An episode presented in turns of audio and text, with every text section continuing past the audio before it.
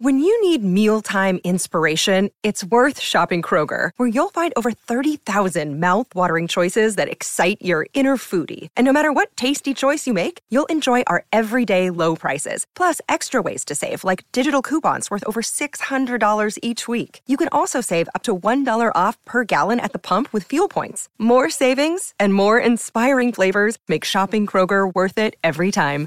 Kroger, fresh for everyone. Fuel restrictions apply. This episode of For Real is brought to you by the podcast Borrowed.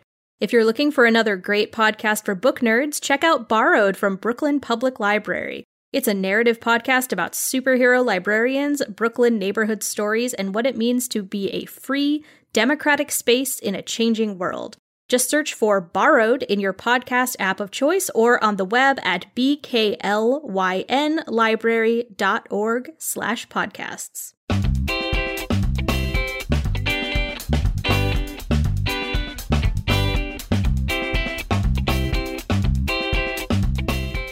Welcome to For Real, a bi weekly nonfiction books podcast that puts the spotlight on books that tell it like it is. Or try to. We'll cover new releases, backlist finds, and more. For Real is a Book Riot podcast and is hosted by me, Alice Burton, and fellow rioter Kim Ukura. We're recording on Thursday, October 22nd. Hello, Kim. Hello, Alice. How are you today?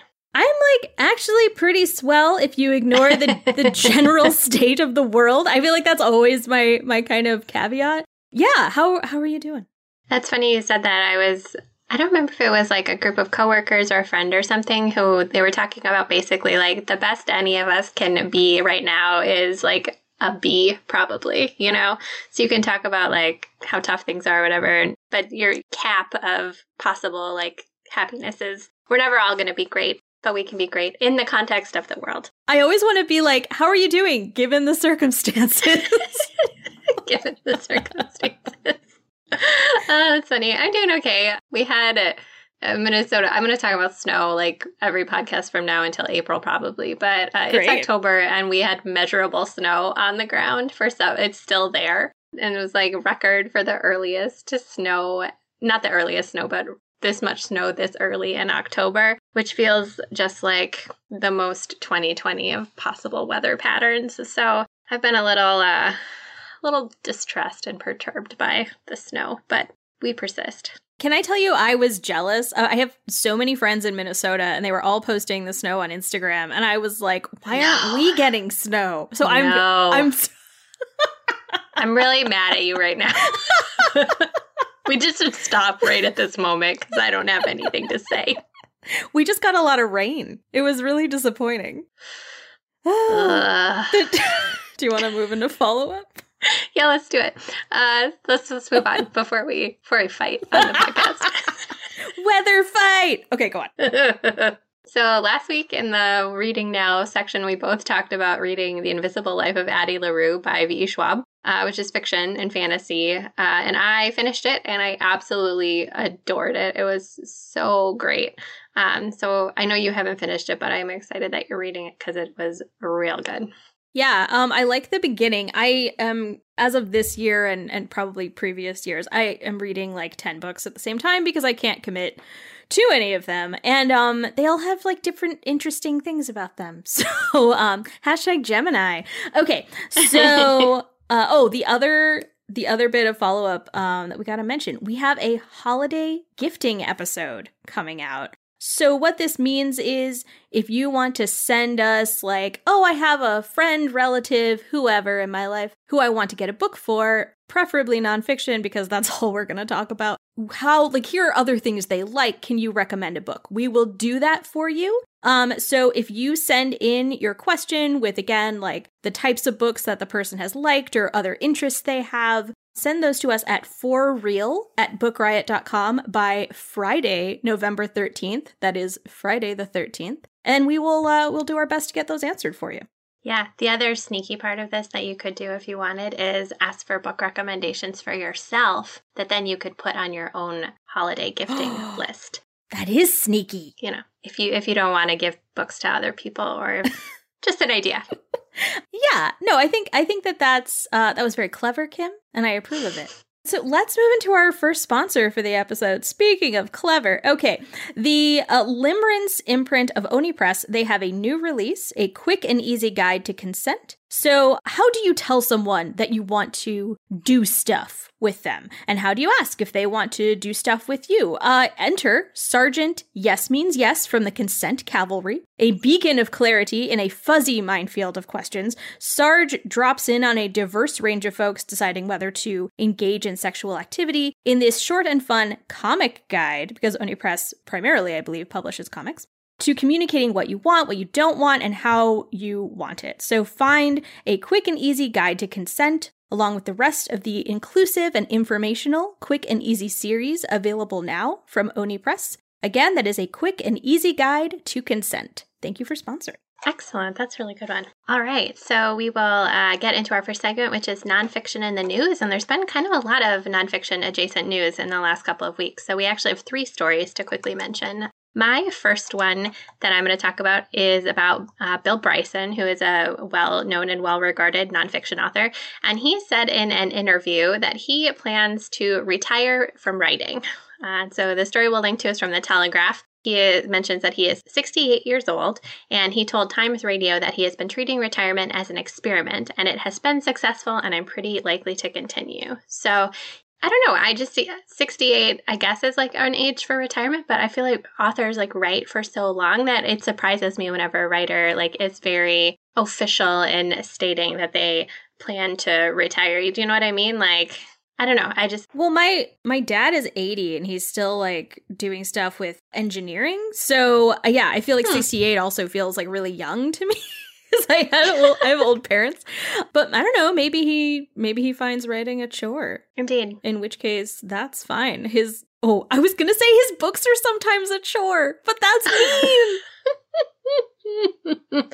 yeah, well, I think it's funny because I I thought that actually that you liked Bill Bryson, and I'm not a super huge fan. Like I like his nonfiction, but I don't particularly like his travel writing. So when he announced this, I was kind of like, oh well, that's fine. But I know lots of people do really like Bill Bryson, so that's just a, a me problem more than anything. I think I liked his book 1927 it was like it's one summer 1927 where he covers a lot like the, a bunch of things happened that like during those months and um, that book was really interesting i have found some of his other books really difficult to get into so i think it as with a lot of authors it just depends on the book that you pick mm-hmm.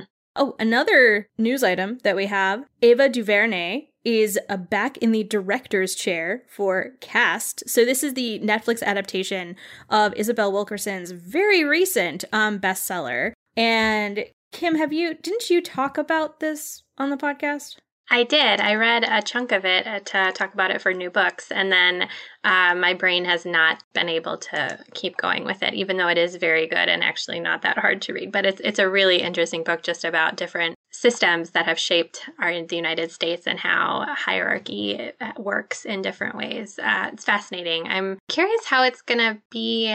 i I'm curious how it's going to be a film, actually. Is it so when they're saying an adaptation, do they mean like cuz she also did 13th for Netflix, mm-hmm. which is is a documentary. So is it are they saying it's going to be like a like a narrative or is it going to be more documentary-ish? That's not clear. Yeah, the article from Deadline we'll link to is by Amanda N'Duka, and it's not super clear in it how if it's going to be more of a documentary or I mean I assume it has to be a documentary. I don't know how you would make it into a fictional thing, but yeah, I think it'll be it'll be interesting.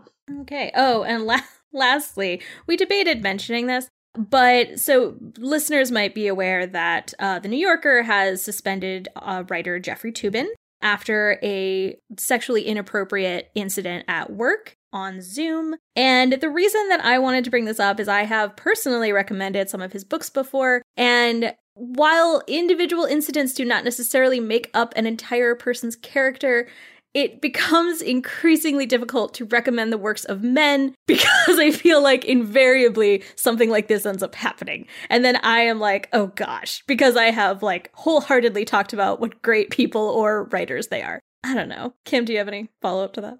Yeah, same. I've had his book. I don't know that I've read any of his books. That I've, I've had. I have at least one on my shelf right now because he writes a lot about legal issues and the Supreme Court, and like I find those things very interesting. But man, it's just like, are you kidding me? Yeah, and we're uh, we're linking an article about it in case anyone wants to learn more uh, from the New York Times by uh, Johnny Diaz and Azi Paybarah. Yes. So anyway, nonfiction news, some good stuff and some gross stuff.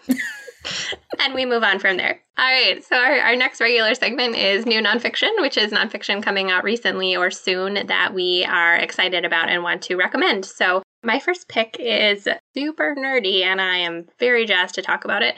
And it is called A Place for Everything The Curious History of Alphabetical Order by Judith Flanders. Um, this book came out October 20th from Basic Books, and it is a history of alphabetization from how it was used and formed even before the very famous Library of Alexandria, all the way to modern technology and websites like Wikipedia, and how alphabetizing evolved and is currently used. So, interestingly to me, so the alphabet was sort of developed in a bunch of different places, but the modern alphabet that we understand and know really comes from just sort of one area. And it took about 3,000 years after the alphabet like really was created before anyone thought to use it as a way to organize things. Like previously they would organize things like lists of stuff based on like what material it was made out of or how it was used or no. Yeah, really like idiosyncratic stuff.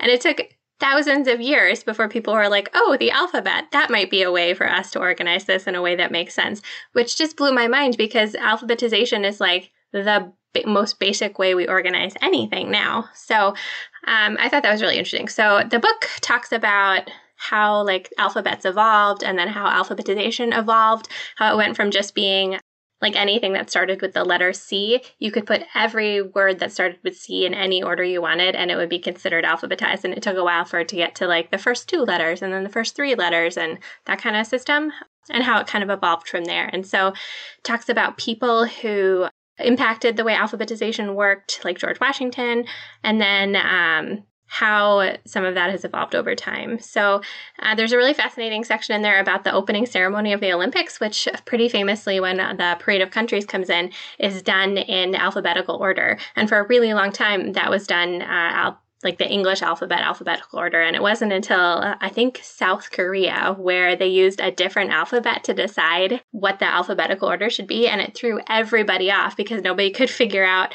no English speakers primarily could figure out like our English alphabet language users, I guess is more accurate, could figure out when their country was going to come up because the alphabetization was so different because it was using a different alphabet system. So just stuff like that where you sort of don't think about how ingrained alphabetizing is in the world today and then thinking about how weird things must have been before. So it's a whole book just about that. Uh, the chapters are also, the chapter titles are alphabetized, which I think is hilarious, and I loved that. So, this is a book that was a little on the drier side, I would say, but um, I really was enjoying reading it. So, I would, if this is a topic that's interesting, I think this will be a fun book for people to pick up. So, that is A Place for Everything The Curious History of Alphabetical Order by Judith Flanders. Does it talk about the origins of the alphabet song? Not in the part that I have read. Oh, I really hope it does. Because I was thinking recently, would we all know the alphabet as well as we do without the alphabet song? And who created it? I should look this up. That sounds really super nerdy. So, great pick for that. And I don't know, I'm interested. And I'm shocked that people would organize things based on the material out of which yeah. it was made. How many options were there? Was it like wood and clay? Like I don't uh I don't get it. Well, mostly it was that like whoever was organizing the thing would pick their own organizational system. And so nobody was using the same kind of organizational system. So that was just one example, right, of like some guy who was trying to organize like I think types of tools or something like that.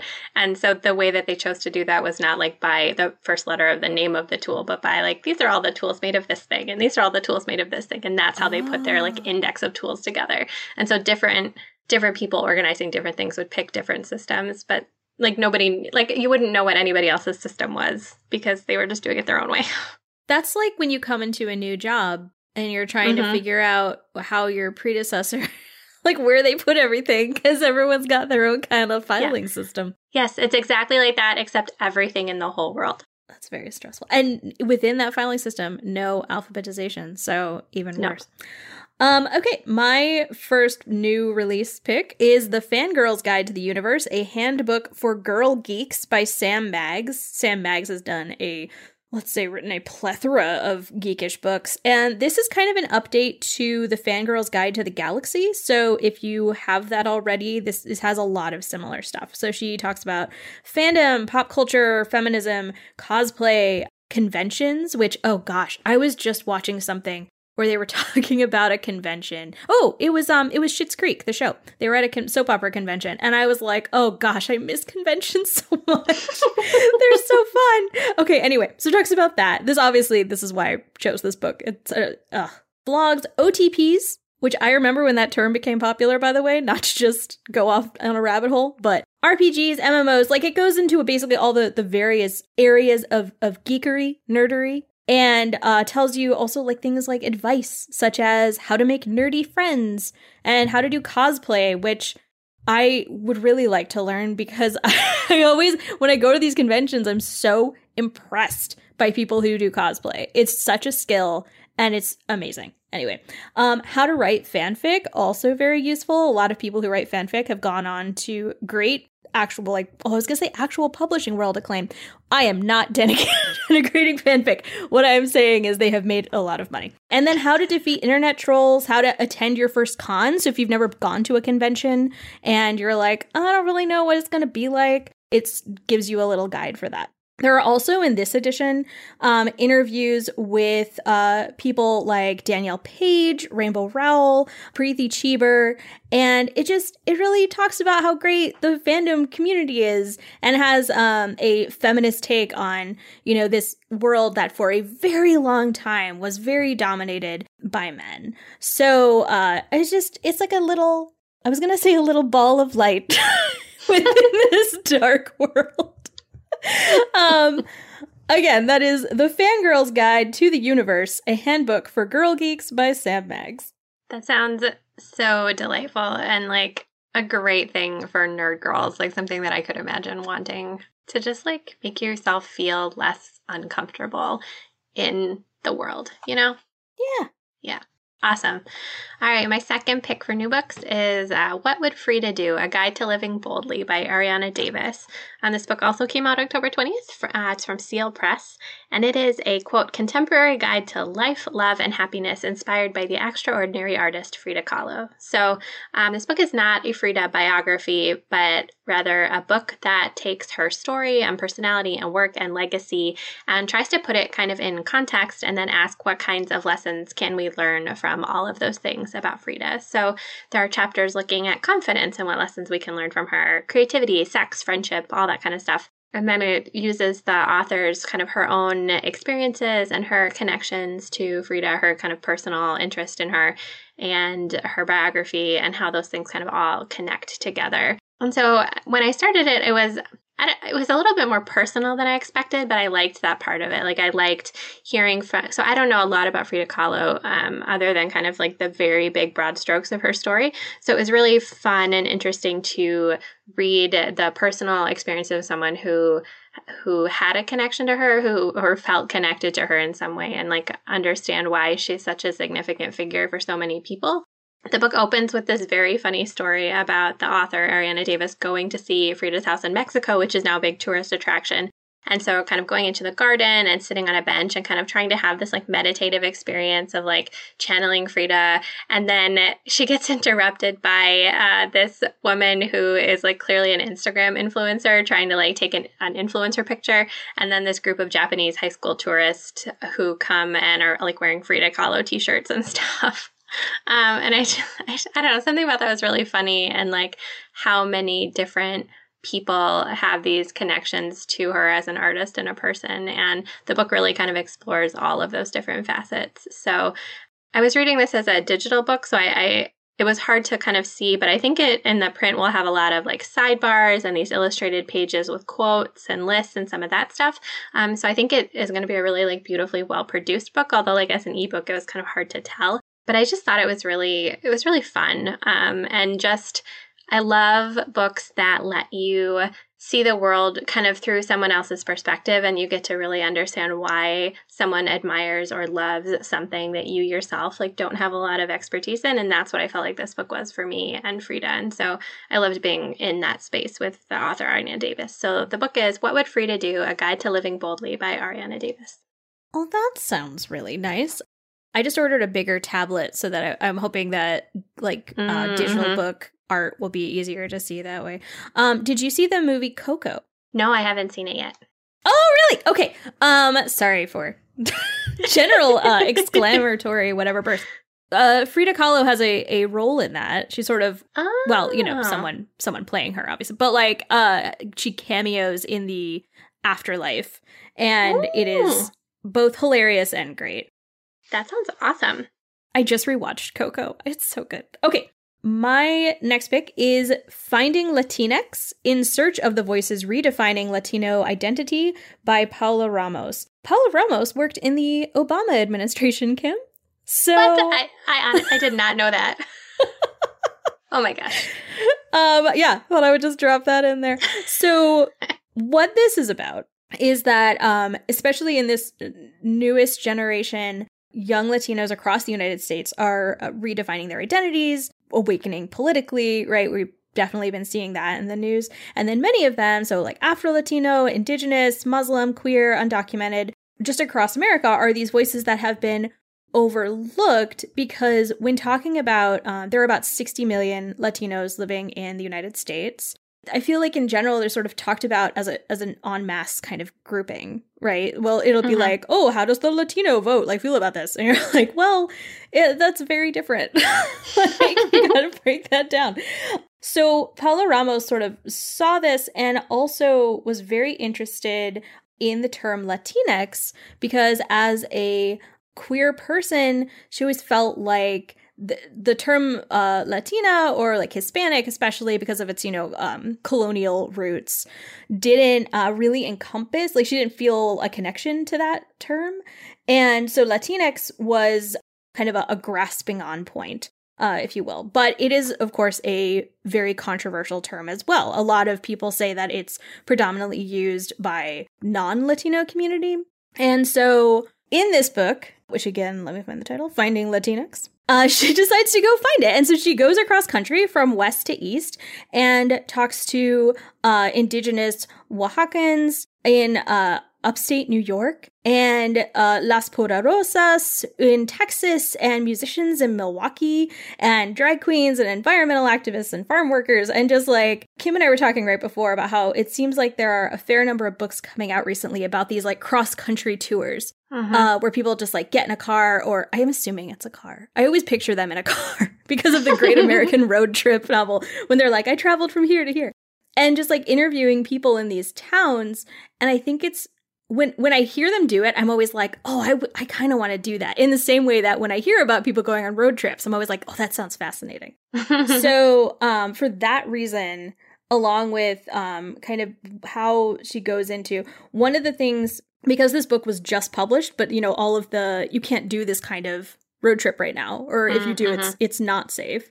So one of the things she says in the in the intro is that a lot of the profiles that she interviewed for this book ended up becoming COVID 19's biggest victims because it is especially affecting Black and Brown communities. I can say, especially um, in Chicago, like we've that's been definitely noted. Mm-hmm. So, um, so sort of like tying it in, you know, with what's going on right now. But um, something I didn't know that I thought was really interesting was that the term Latinx started um, popping up around like 2004. Really? Huh. Which, yeah. So like a lot longer than um than I thought it had, but it was it was originally coming up in online communities of queer Latinos. So it was very, yeah. you know, hence the whole like um using X to uh be like I, you know, I don't want to fit in with a gender binary mm-hmm. and like welcome gender nonconforming folk in. And so like talking about that and then also her conversations with people around the country, it's just it's very interesting. So, if you're interested in interesting books, again, that is Finding Latinx in Search of the Voices Redefining Latino Identity by Paola Ramos.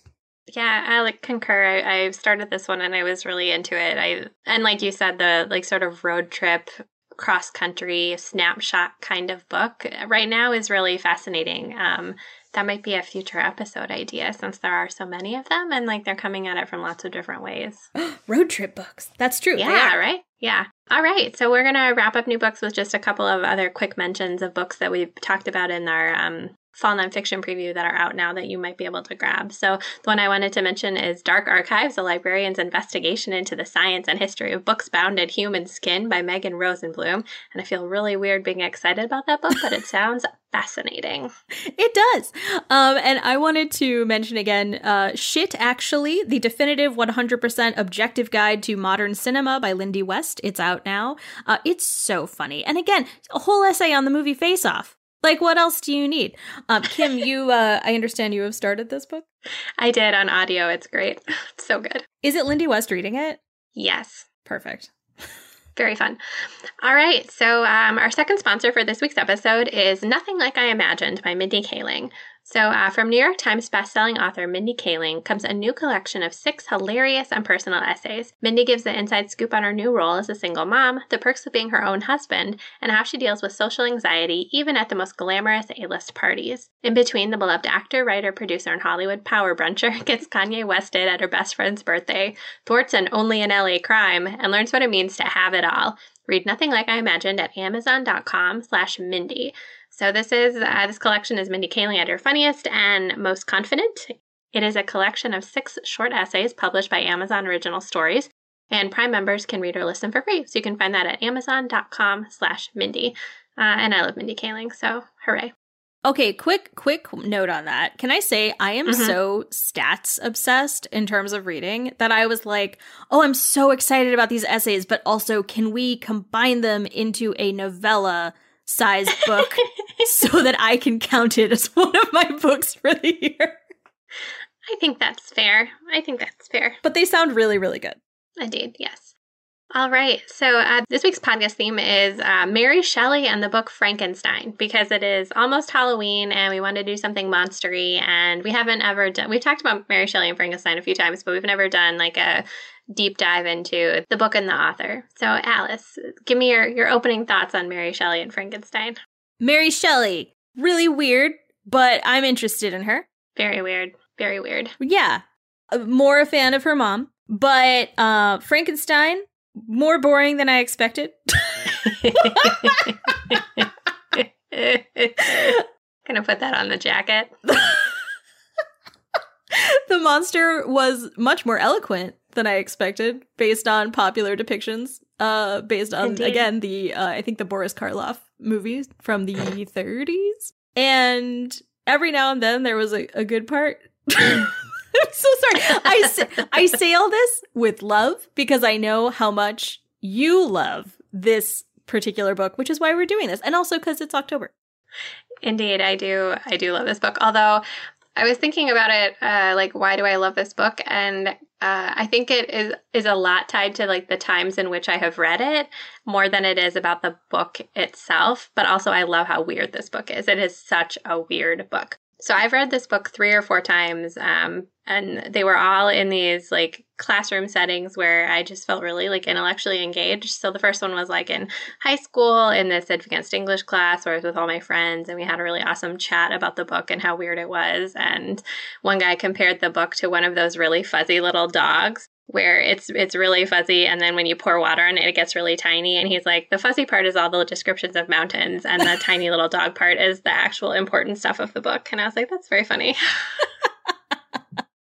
not wrong but then I, I read it in a, a first year seminar class in college, which is one of those classes where it's like your first your first class in college, and you're just feeling like so excited to be there, and with all these people who are also excited about learning. And um, and then I read it in my senior year of college in a class where we talked about the like first novels and like weird narrative structure in novels. And this book has the weirdest narrative structure. Like it is a story within a story within a story and you have all these unreliable narrators and just bizarre stuff. And that that i think is the part about it that i like it so much is that it's so strange.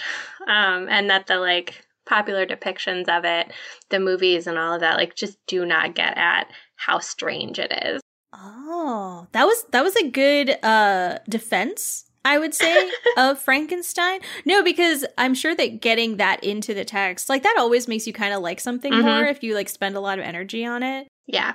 So, no, that that explains some things. And I'm interested in what you have to say about these books that we have. Yes. So um, the first book I want to talk about is one that uh, I talked about on the podcast a couple of years ago now. Like we've been doing the podcast long enough that I can say that, which is fun. Um, and it's called Mary's Monster Love, Madness, and How Mary Shelley Created Frankenstein by Lita Judge. And it is an illustrated biography in verse about Mary Shelley and the experiences that led her to write Frankenstein. So it's uh, for a YA audience and it's beautifully illustrated. It's got these beautiful black and white watercolor illustrations, and the whole thing is told in free verse. Um, so it's poetry, and um, so it moves along really quickly, but it also really does an amazing job, I think, of picking out the most important pieces of her biography and how they tied back into the story that she tells in Frankenstein. So Yes, like she wrote this novel on a dare as a ghost story contest with her husband and a friend and all of that other stuff. But the pieces of the story, the things that make it resonant, all came from her early life. She was a person who, by the age of 19, had been disowned by her family. She was living in scandal with this married guy, and she had lost her baby daughter just days after her birth. She also had lost her mother very tragically when like she was born, and just so like had all this like darkness, right? And this book really gets at how those things affected her story. So the prose is really evocative. It's really well sourced. I remember it's um, there's a huge list of citations for other reading in the back and gives some context about her biography. So I really think it's a good starter point if you just kind of need the the overview of it, and then you can kind of dive into other places from the bibliography. So it's really great. Um, I love this one a lot. It's Mary's Monster, Love Madness, and How Mary Shelley Created Frankenstein by Lita Judge. Oh gosh, what was I reading that was really emphasizing that she had lost a baby for like really close to writing Frankenstein? Mm. I just remember like not being aware of that and then it made a lot of like it's one of those things right where yeah like the the novel is it lives apart from the author etc but knowing some biographical details about the author can Mhm. also really um, add some color to the text in ways that you might not otherwise have have seen it so um yeah gosh that is um she had an interesting life and on on which topic my pick is uh, Romantic Outlaws The Extraordinary Lives of Mary Wollstonecraft and Mary Shelley by Charlotte Gordon. This is that fairly recent dual biography that came out. It's got hot pink text on the cover, it's very striking. So, if you are like, oh gosh, I really want to read a biography of 18th century groundbreaking feminist Mary Wollstonecraft, but I'm also very interested in learning about her daughter, Mary Shelley, acclaimed novelist, then just one book. That's all you need. That's a very particular sales pitch. Look, that would work on me. Um, so Mary Wollstonecraft wrote Vindication of the Rights of Woman, which was basically saying you need to educate women. You can't just not educate them and then say, well, they're too stupid to do life, so why would we give them rights? She also was like, you know, let them exercise. That's why they're weak. and it's anyway, sorry. It's not Shocking. funny. It's very serious. So, um, so she wrote Vindication of the Rights of Woman. It, it was very uh generally groundbreaking, and then um died in childbirth with uh, her daughter, Mary Wollstonecraft Shelley. So, who then, you know, gave the world Frankenstein. They're really interesting because they're also, you bridge this, and this book talks about it. So, you have the Enlightenment and you have the Romantic Age. I'm doing hand gestures, which I'm really sad that you all can't see. But the Enlightenment, right, is all about reason. And so, Mary Wollstonecraft's book and writings are very like trying to persuade you with logic and facts. And then Mary Shelley is all about feeling and um, Mhm. creating an atmosphere and a little bit about science. But when you read Frankenstein, as I did, as we just talked about, the whole actual science behind how the monster was created is not talked about at all. No, they just like gloss over it. It doesn't matter. doesn't matter. we accomplished it somehow. So, um, it basically uh, goes in between uh, revolutionary France. It was so right. We're talking again same time period, 1790s, because uh, the French Terror was 1793, I think. So that was right the year after Vindication of the Rights of Women. So that all of that is happening. Like Europe is in this revolutionary blah.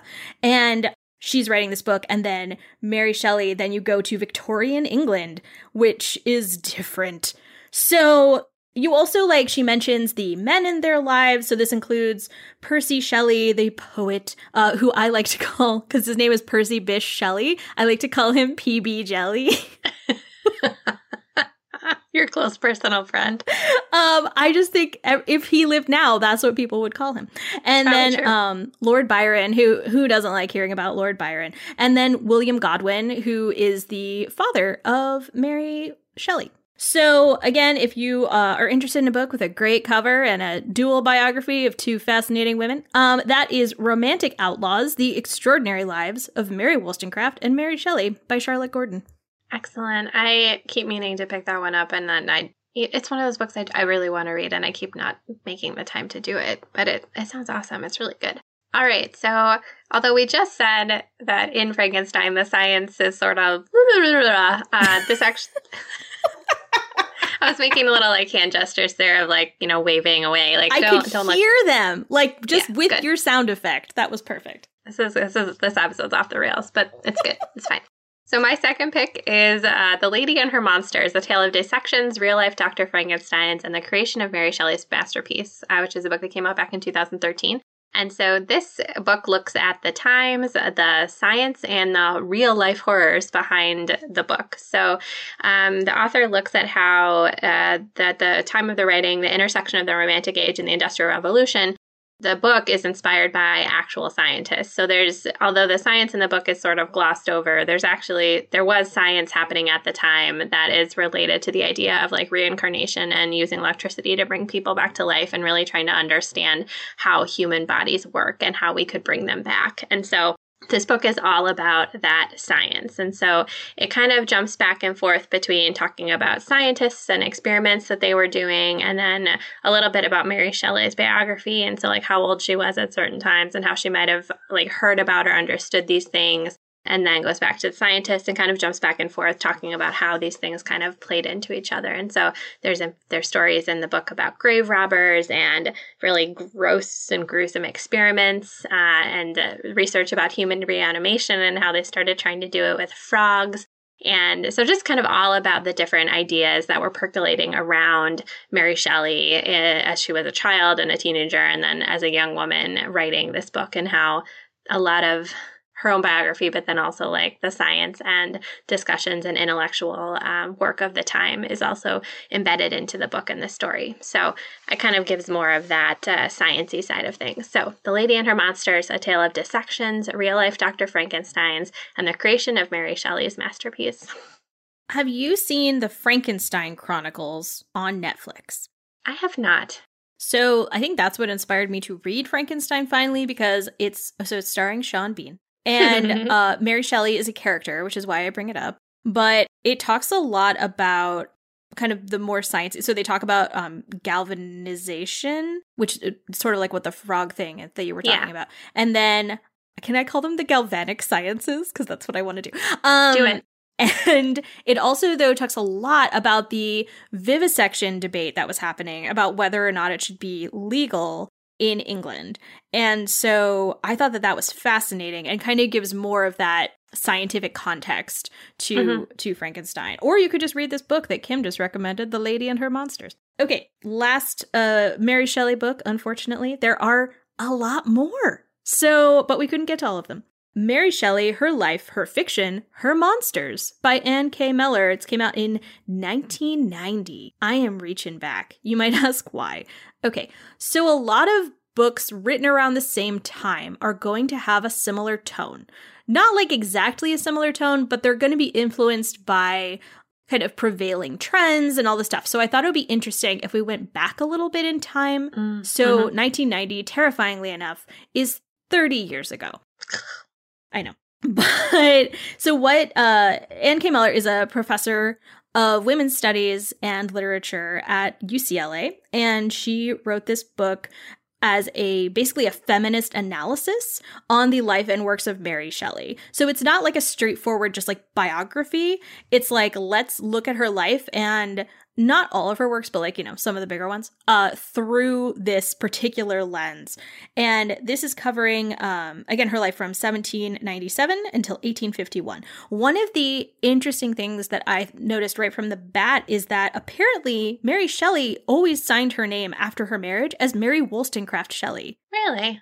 Huh. Yeah, and William Godwin, her dad, would write her and like and call her MWS. So she was like the Anne K. Mellor in the book was like, I'm going to be referring to her as Mary Wollstonecraft Shelley in this book because that is how she wanted to be known. Which I was like, that's awesome. That's what women later in the 19th century started mm-hmm. doing. Like the reason that you hear about like Susan, well, I don't know about Susan B. Anthony actually, but Elizabeth Cady Stanton, Mary Church Terrell, like all these women in the suffrage movement had three names because they were also using their mother's name because they were like that is huh. valuable. So Mary Shelley was doing it earlier. I'm just I'm just saying.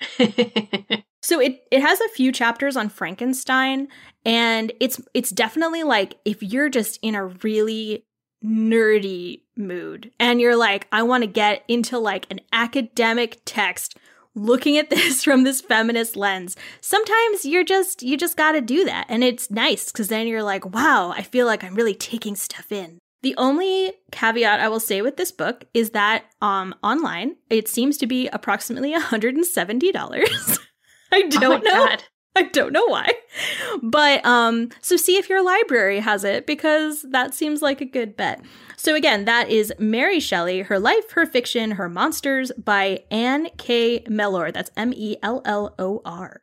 Excellent. That's a really good addition to sort of the other books we talked about like cuz yeah, I think I think one of the things that's really fascinating to me about this book is that there are so many different ways that you can come at looking at it and each of the ways that you can look at it will give you something different. Like it's it's impressive when a book can do that, when it can stand up to so many different lenses and so many different kinds of criticism and so many explorations. Do you know what I mean? Oh yeah, for sure. That happened. Um, I did that with The House of Mirth by Edith Wharton in college. You can read that book through yeah. like fifty different lenses. Yeah, exactly. I did that in one class too. We did um, Wuthering Heights, where you would read them through different like literary theories. And I, I think it's impressive that a book that was written by this 19 year old kind of as a dare in the middle of this whole situation like stands up in such a significant way like that's one of the other reasons i love it so Aw, kim that's so good so frankenstein maybe not the greatest book, maybe a little boring in parts, but uh, fun to read about and learn more about, I would say. I agree. Awesome. All right. So, with that, we will wrap up as we normally do by talking about the books we're reading uh, right now.